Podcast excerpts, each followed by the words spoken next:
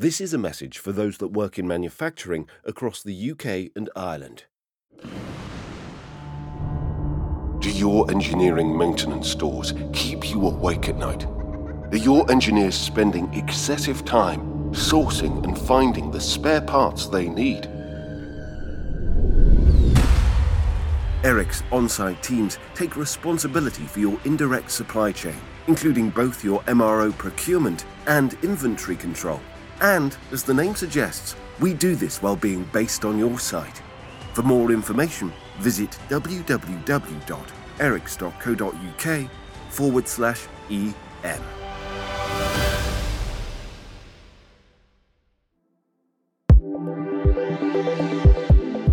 This episode of Engineering Matters is supported by The Optimistic Outlook.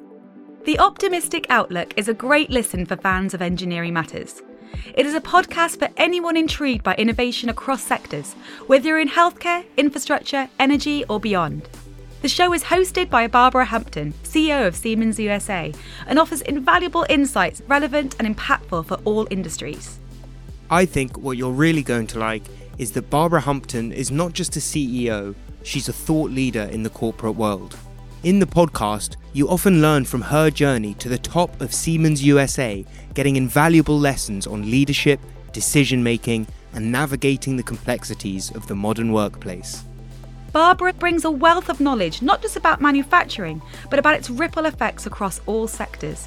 Her perspective illuminates how manufacturing innovations are setting the pace for changes in healthcare, infrastructure development, energy sustainability, and more. Regardless of your industry, the optimistic outlook is a source of motivation and forward thinking ideas. Barbara's expertise in connecting dots between manufacturing and other sectors reveals actionable strategies for innovation and leadership in any field. We invite you to explore the optimistic outlook and join a broad audience that values transformative ideas, including us. Search for the optimistic outlook wherever you get your podcasts. We all have to constantly remind ourselves, whatever we're doing, that we're doing it for the customer. And that we need to think about what are the customer's needs, what are the citizens' needs, but equally, of course, in that conversation, we've got to bind that citizen in to feeling that they own this, that they have a say in this. We need to break down that uh, sort of they and us into uh, a greater sort of community of understanding what is more right for tomorrow than today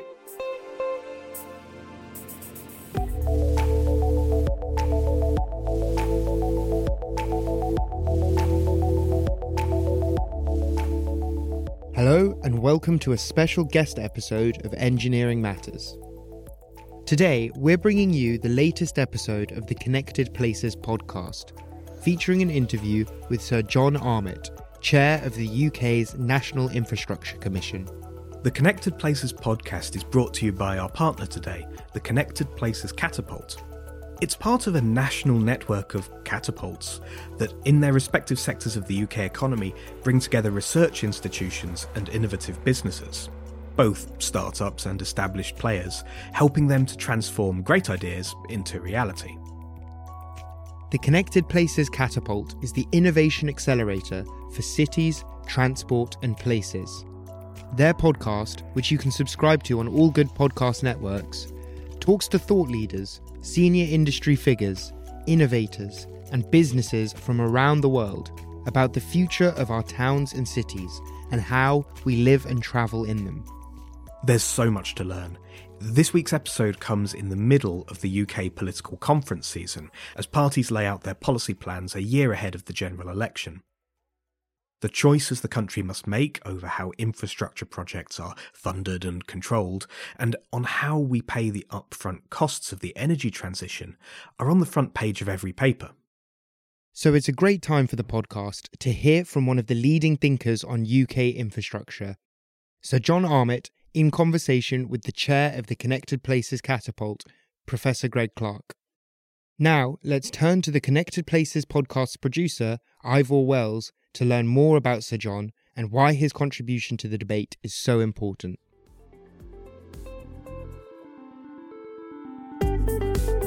Well, I think it's fair to say that we're hearing a lot these days about our national infrastructure.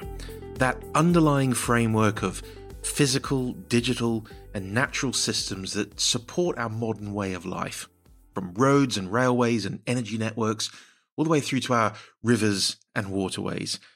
And we're thinking about our infrastructure a lot because it's facing some big challenges, not least our changing climate and the commitment to decarbonize our economy, but also the question of who pays for it, who benefits from it. And then there are all the opportunities that new technologies and innovations are bringing with them to improve the way that we design and build and operate our infrastructure. So, in this episode, we're delighted to have on the show someone who spends a lot of time thinking about all of this. Sir John Armitt is the chair of the UK's National Infrastructure Commission. Now, 10 years ago, Sir John published an independent review looking at long term infrastructure planning in the UK. And the recommendations of what was called the Armitt Review resulted in the creation of the National Infrastructure Commission in 2015. Now, they're an executive agency of the Treasury, and the Commission's job is to provide the UK government with impartial, expert advice on major long term infrastructure challenges, from transport and energy to flooding and waste management, as well as digital and data and protecting the environment, amongst many other things. Now, later this month, the Commission will publish its second National Infrastructure Assessment. The last one was published five years ago, back in 2018. This year's assessment is going to be focusing on three big strategic priorities. Firstly, reaching net zero by 2050. Secondly, reducing environmental impacts and adapting to a changing climate. And thirdly, supporting levelling up and creating sustainable economic growth across all regions of the UK. Now, Sir John has a vast amount of experience in this space. He's chaired the Olympic Delivery Authority, he was chief executive of Network Rail, and he's the past president of the Institution of Civil Engineers, among many other roles that he's had over the years. Now, Sir John and his team recently visited the catapult, and while he was with us, he kindly agreed to sit down for an interview with the chair of the catapult, Professor Greg Clark. Here's Greg speaking to Sir John. It's great to have you here, John. And before we move on to any of the questions about the National Infrastructure Commission, can we just reflect a little bit on this stellar career? Because it seems to me it's had more than one angle to it. How do you describe your career and what it enables you to bring to the roles you now have? Well, I've always described it as simply being in the right place at the right time. There was never a plan.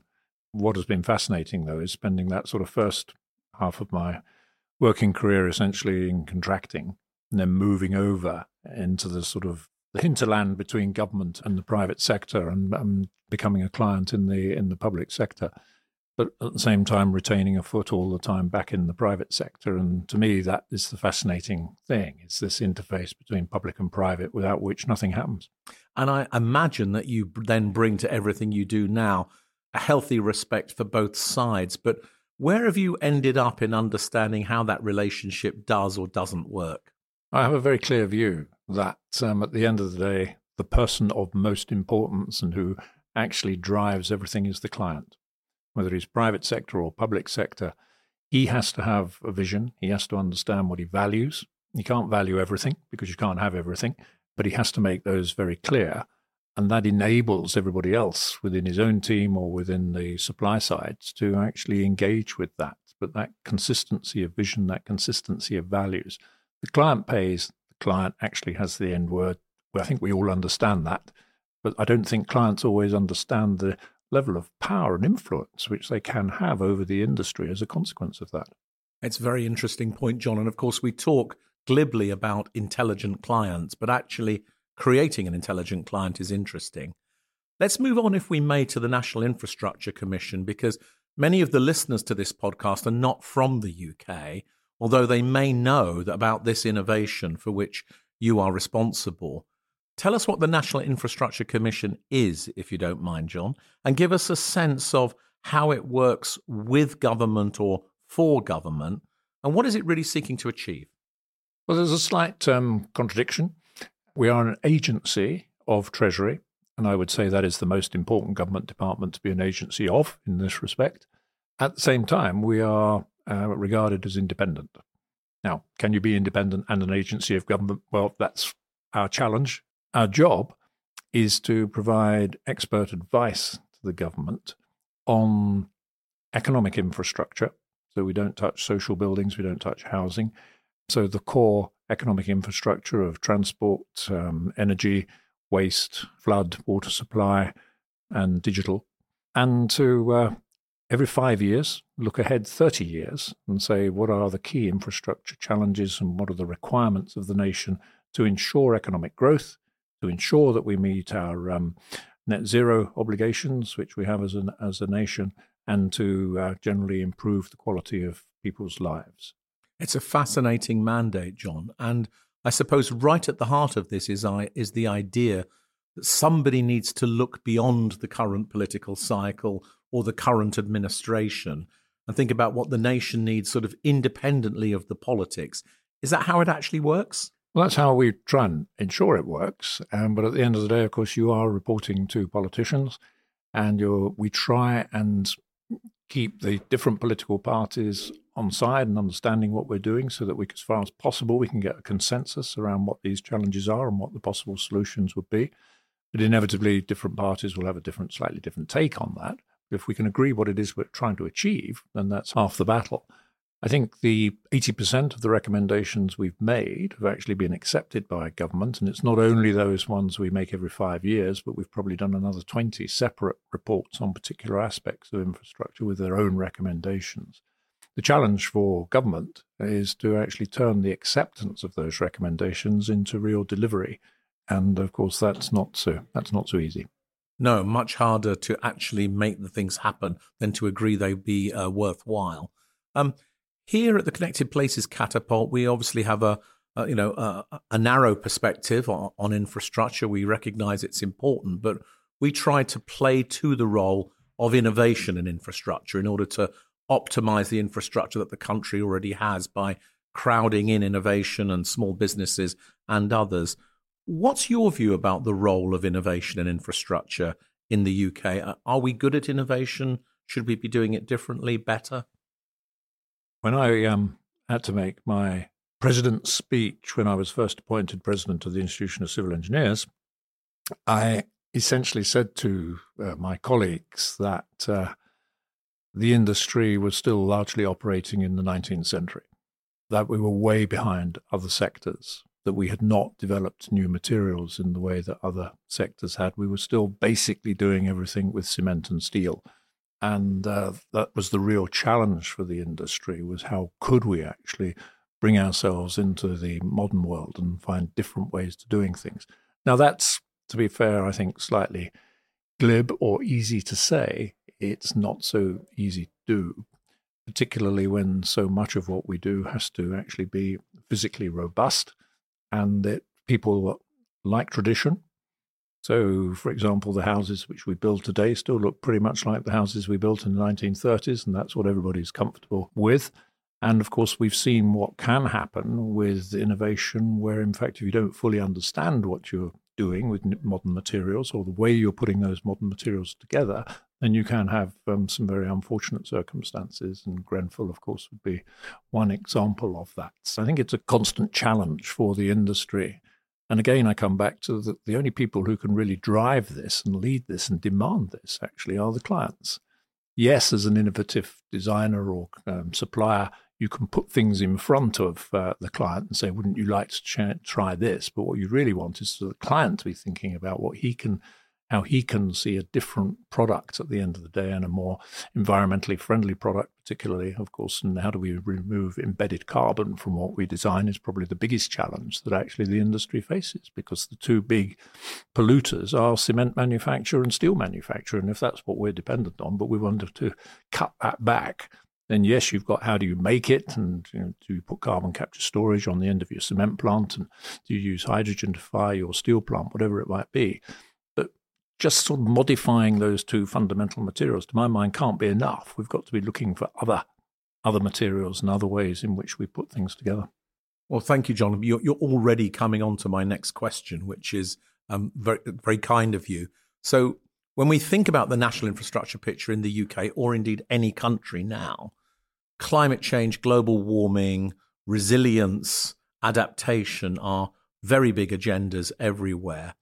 How do they feature in your thinking at the National Infrastructure Commission about the future of the UK and its infrastructure needs and what we do with what we've got as well as what we need? It's at the centre of what we do. And of course, we've seen so many instances where resilience um, has not been good enough. Um, the really complex thing, of course, is the interaction of that resilience across the different sectors. You know, at the end of the day, we are becoming an electrified world. Electricity is the core infrastructure. If nothing else works, you can't pump your water without electricity. You can't have your telecom systems without electricity. You can't heat anything without electricity. So that is the core infrastructure.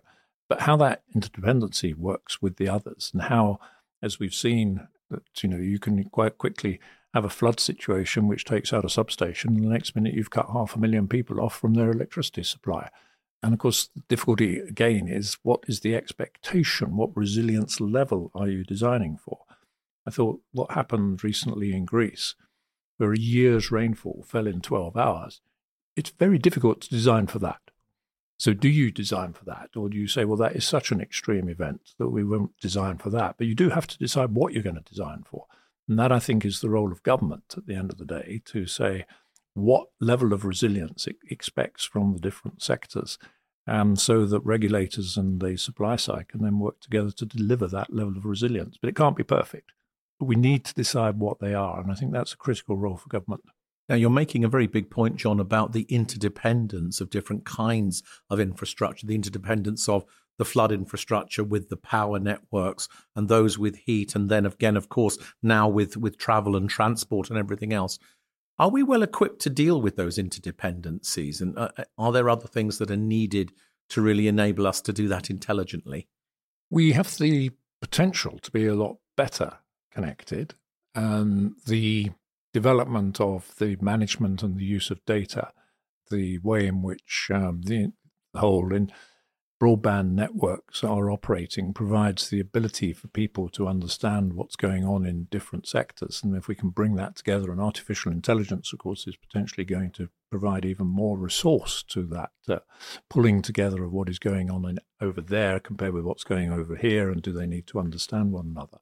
The opportunity is enormous. I think one of the big challenges of it, of course, is that in a privatized infrastructure world, you've got different investment uh, criteria. You've got companies with individual programs of, of, what they can or cannot do over the next five years, the next 10 years. And they're not all going to be uh, in a, in a parallel path. They're not all going to be going at the same speed. And so, how you pull that together is extremely difficult. And again, I think it's a role where government can influence that through the regulator and for the regulator to then work with the companies to agree what is going to be the level of investment in particular aspects, which is going to enable that interconnectivity to be more effective. And I guess then you need multiple regulators to be working with each other as well. Well, yes, and that's a recommendation we made in one of our other reports not so long ago, which, which was that the regulators needed to have that coming together, if you like, in a in a coordinated way, where they understood one another and could recognise where they could help one another within their individual sectors. Now, in the UK, infrastructure and indeed engineering and real estate and so much more has been a big growth and export sector over many years, and British companies have done well in international markets. We're very interested at the Catapult in thinking about what more can we do to help British businesses thrive and grow in the infrastructure sector for those that can trade to trade. Have you particular insights about what we need to do to enable British businesses, as it were, to be right at the forefront of this global infrastructure revolution that's going on? Well, I think we have to decide which businesses, and it's unlikely to be the contractors. There are more SMEs than there are large companies. The SMEs probably employ about 90% of the uh, people in work, so they are a vital ingredient. They're the ones who are trying to juggle 35 balls at once with a, with a small team. And therefore, more than anything else, I think what they want is belief and an understanding that policy isn't going to change next week and that what they're planning and basing their business on today isn't going to be sort of thrown out the window in a few weeks' time because government suddenly announces a contradictory policy to the one that they've had. And this is a, a constant theme of ours as the NIC is to we say to government, look, what we really need across the whole sector, SMEs as well as big companies, as well, of course, as investors, is that certainty. Policy can never be totally certain, but consistency of policy, at least for an investable period, so that you know what you're investing against in policy terms. So, you, you know, you can you know that it's going to be pretty consistent for the next 5, 10, 15 years.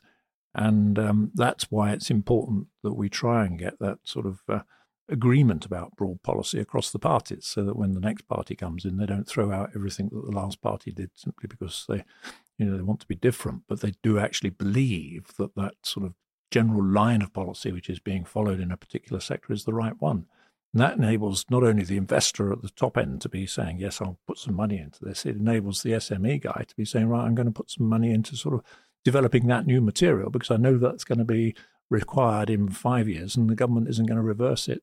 So you're you're saying, I think, John, that it's not just crucial to the big investors. It's not just crucial to those who are going to develop the big sites close to the new infrastructure hubs. It's actually essential for the small businesses that want to invest in their own innovation to understand that the policy landscape is going to be, as you say, stable and consistent for them it's vital for them. And it's actually also vital for us as individuals because we make purchasing decisions of what we think is going to be coming along and happening. And uh, we don't want to go out and buy a new heating system in the belief that that is going to be absolutely the key requirement of the government in five years' time, only to discover they then change their mind and it's no longer a key requirement, in which case that will really upset uh, people who've put their money into something different. So um, it affects us all. And I come back to my general point, which is that at the end of the day, all of this is for the citizen. I went into civil engineering originally on the rather sort of, uh, you might call it sort of uh, corny phrase of um, harnessing the resources of uh, nature for the benefit of mankind. And that's what inspired me into, the, into what I do. Nowadays, of course, harnessing the resources of nature is a bit of a two edged sword. And so um, we have to do that in a sustainable way. We'll be right back.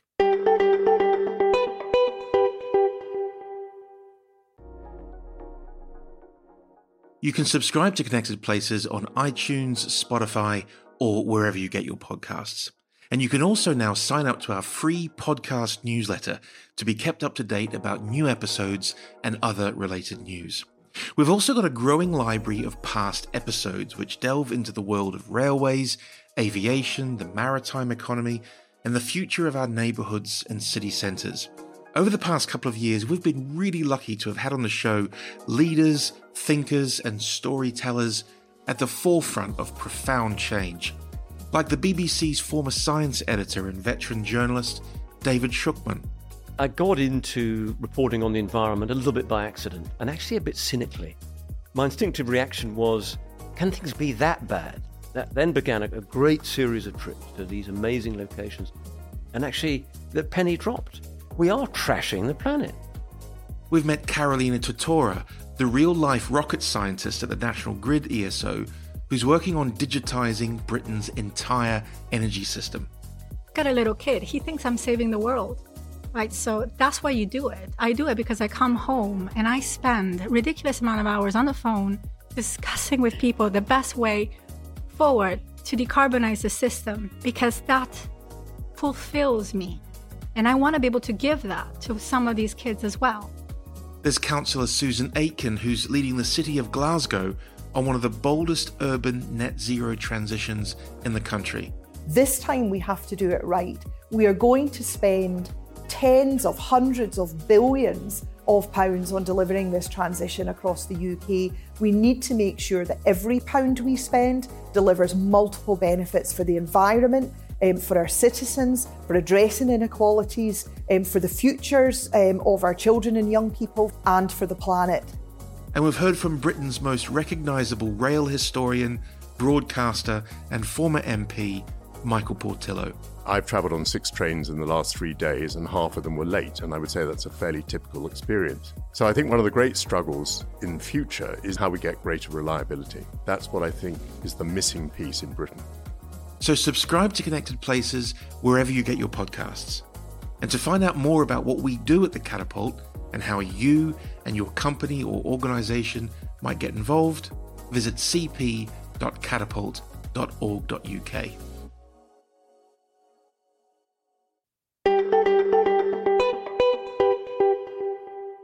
I want to come on to the issue of procurement because you've been on both sides of this fence and you spoke earlier very compellingly about the importance of the client and how the client needs to get that right. You know, we often think about this as perhaps being smarter spending or, or innovation led procurement.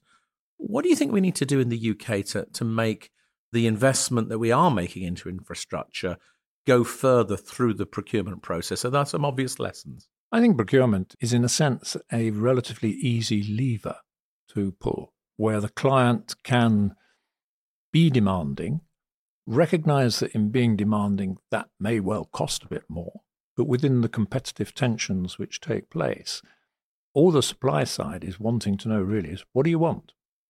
And if the client is quite clear about what he wants, and if he's demanding about what he wants and he wants something better than what he got last time, or if he wants some new innovation, or he wants particular elements of the local community to have the opportunity to work, he wants a particular level of SMEs to have the opportunity to get engaged, he can demand all those things. And he can sit down with the major companies and say, right, how are we going to do this? It's no good him doing, asking for all of that, and all it does is diminish the margin of those companies. So there needs to be an understanding of the risk and how that's going to be paid for. But the client has that opportunity through the procurement system. You see it just with simple things like I want so many percentage of apprentices to be employed in the in the project, or I want to see so many local companies being given at least the opportunity to bid. May not win, but at least give those local companies, because um, as we say so often, particularly with the larger schemes, they can have an enormous impact on a local community and provide real uplift, real opportunity from which those companies can then go on and do things elsewhere. But the guy who has the opportunity to lead that and drive that, to my mind, is, is the client. Fascinating. And we know, of course, that you had a superb experience of this with the London Olympic Games, for example, where you developed a whole new platform there. I want to come on to the issue of city and regional and local leadership, John, because you spend a lot of time consulting stakeholders all over the country and you've worked for many years with the great cities of the United Kingdom. What are your reflections on the, on the role of local leadership in infrastructure provision? Um, how important are subnational bodies in how you see it at the city level or the regional level? And do we need to do anything that will equip them to better help the country meet its infrastructure imperative? I think we need to start with saying who is all this for? And it's for the citizen, it's for the individual. Local radio is trusted far more than national radio. Local newspapers are trusted far more than the than the big national broadsheet papers. And I think the, the object lesson in that is that at the end of the day, the opportunity is there for local politicians to deliver, for local politicians to be accountable, because that's who people locally see.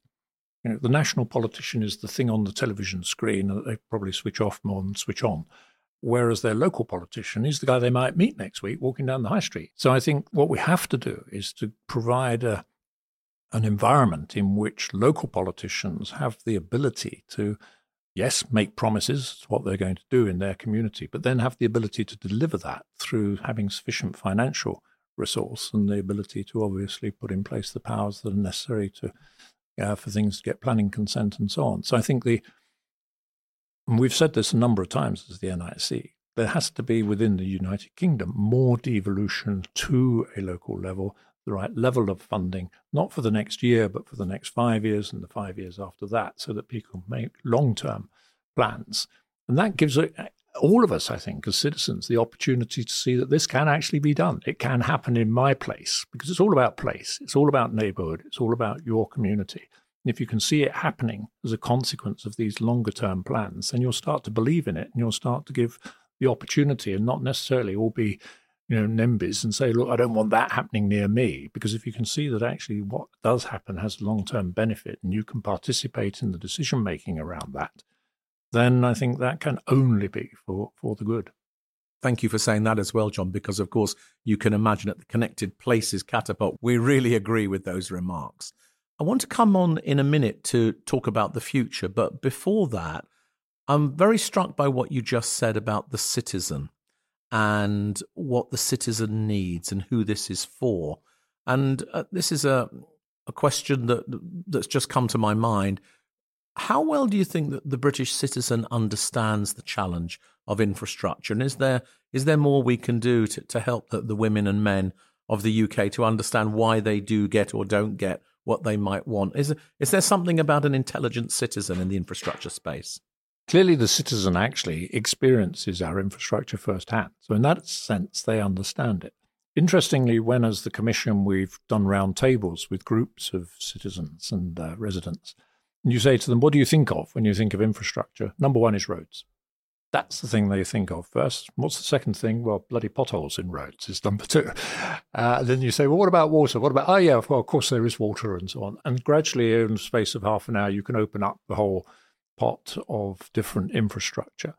And then what I find fascinating is that over, say, a couple of days, the word which comes through time and time again is, is it fair? And if I've got to pay a bit more in order to give somebody who lives on the outskirts equal access to broadband or whatever it might be, then well, yeah, it's not really uh, it's it's unfair, isn't it? If they can't access it, so if that means that those of us living in the centre of town are going to pay a little bit more, then yeah, okay, that's fair. So I think you are actually working in a sense uh, with the grain, with the opportunity to actually get people to uh, understand the challenges and uh, recognise big question, of course, or the big challenge always is look, you don't get anything for nothing. And the more reliability we want, the more consistent, the more resilient a system we want, then it's going to cost a bit more. You know, if we don't want to have to walk down the street with plastic buckets because there's a hosepipe ban, then, well, in that case, or there's a drought, then we've got to invest to make sure that the probability of that drought is significantly reduced.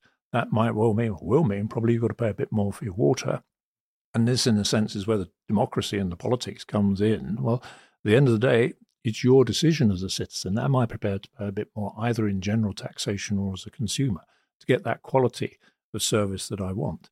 Now, the key thing then from the supply side is not to let them down. So there's a you know the, the bargain, if you like, is between the supplier and the uh, the infrastructure provider to actually make sure that he is providing that reliable, consistent quality of service for which then people feel, yes, okay, I don't mind paying because I know I'm getting something which I want and which I need. There's something very significant in what you're saying here, John, which, if I've understood correctly, you're saying actually, yes, infrastructure is perhaps the best example we have of something that's a shared amenity or resource. And people do understand that when you're sharing something, you're investing in it together and everybody needs to benefit, but some people might need to pay more for everyone to benefit. And I think you're saying that on the whole, the British public understand that and they want good infrastructure and they're willing to pay for it overall. Is that fair? I think that's fair. I mean, clearly we're coming into the affordability question here, and I think we always have to recognize that there are those in society who cannot afford, and therefore we need to take care of them and we need to help them pay for what they need. Equally, there are people who, if they're using excess volumes of whatever it is that we might need, then, well, sorry, guys, you're going to have to pay for more for it. You know, if you've got three swimming pools in your five acres of land or whatever it might be, and you're insisting on filling them up and you're insisting on doing all these other things with water, well, accept that beyond a margin level, the price is going to go up. Because I think the whole question of utilizing infrastructure is that if you want to use more of it, then accept that you're going to have to pay more. Don't expect to necessarily get the same basic rate for it either, as you just use more and more. It's quite worrying at the moment that our use of water has not gone down in the last year, it's gone up. We've gone from 140 litres on average to 150 litres on average, complete reverse of what we're trying to achieve. And this is a lot of this is so behavioural.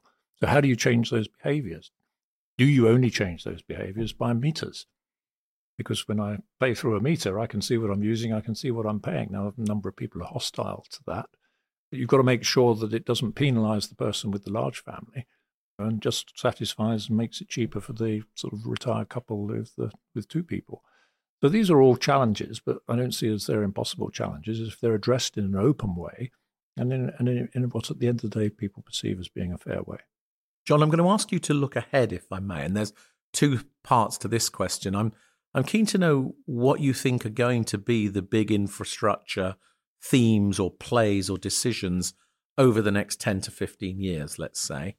And then I really want to ask you what you hope will have been the impact or the legacy of the National Infrastructure Commission as well. Slightly different questions, and we're not suggesting that the National Infrastructure Commission won't be here in 15 years' time. But uh, what do you think its legacy, its impact will have been? But firstly, where do you think we're headed? What are the big issues that are on your horizon? Well, I think the big challenge is that we want more infrastructure. We will almost certainly use more of our natural resources. But we need to do that in a way where, in fact, we are managing the challenge of climate change and we're re- reducing, not increasing, um, our carbon footprint as we do that. So, reducing our carbon footprint is the number one challenge, I would argue. And electrification, therefore, I think is the overall theme that we're going to see playing out across all the different sectors, particularly industry, um, transport, and uh, and our domestic world. Politically, the decarbonisation of heat within our domestic communities is the biggest challenge because we're wanting people to deal with their individual homes in a different way to which they've been used to for the last 50 years. It will result in some inconvenience. It may well result in initially some extra cost because we've got to put in a capital investment, but overall, over the longer term, the running costs are going to be lower. So we're moving into a more capital intensive world rather than what we've had a primarily operational cost world with uh, fossil fuels. Then, of course, we have to find ways to make sensible and, uh, and valuable use of the new kid on the block data. uh, we're going to have it coming out of our ears. We're going to have so much of it. How do we sensibly use that? How do we use that in a way which can actually uh, enable particularly different infrastructure sectors to to understand one another and to uh, understand the value that they can create from one another's data to a certain extent, and be willing to share that data with one another in order to deliver a better service. So I think the new technologies are there to provide opportunities, but fundamentally, we, we need to uh, reduce our carbon footprint. We need to use natural resources as much as we can, not just build grey infrastructure all the time, but use uh, build green infrastructure. We just have to work our way through how we make them affordable, how we, in fact, can influence people's behaviors to realize that these are the, the right behaviors to sort of adopt for their own benefit and for their, for their children and grandchildren. And the danger is that you, you know, human nature being what it is, you step away from some of these tough decisions. Whereas what we're saying to the government at the moment is look, don't try and get perfection all the time. Let's make sure that we get pace over perfection. And equally, let's make sure that we get some really big decisions which are going to be really valuable for these challenges of the next 20 years. Thank you, John. And, and if you come to the second part of the question, the, the, the long term impact of the National Infrastructure Commission, what would you hope that it will be seen to have been? I think what I hope it will seem to have been is being the convener of political and public opinion so that we've got a coming together of understanding within the customer. And I think we all have to constantly remind ourselves, whatever we're doing, that we're doing it for the customer. And that we need to think about what are the customer's needs, what are the citizens' needs. But equally, of course, in that conversation, we've got to bind that citizen in to feeling that they own this, that they have a say in this, and that what we finish up with is as much their responsibility as them over there the they. we need to break down that uh, sort of they and us into uh, a greater sort of community of understanding what is more right for tomorrow than today. I think we focus so much on today. We need to be more focused on tomorrow and feel that responsibility for for tomorrow and the opportunity that we have to make today becomes all the more exciting, of course, and challenging in in delivering that better tomorrow. Sir John Armitt, Chairman of the National Infrastructure Commission, thank you very much. Thank you.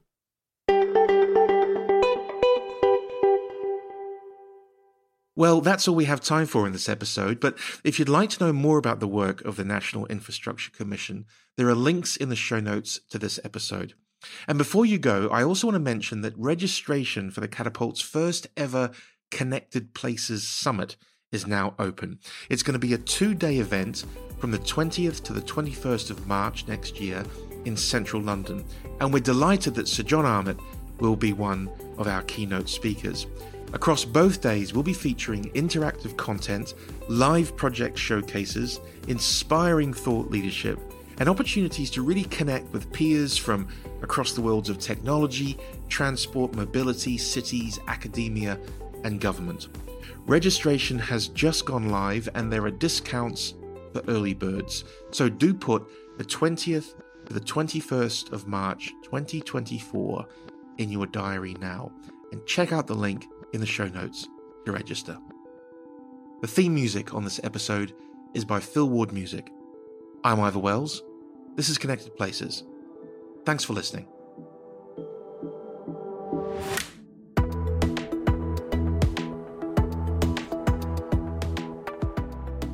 There was a lot to think about there, wasn't there?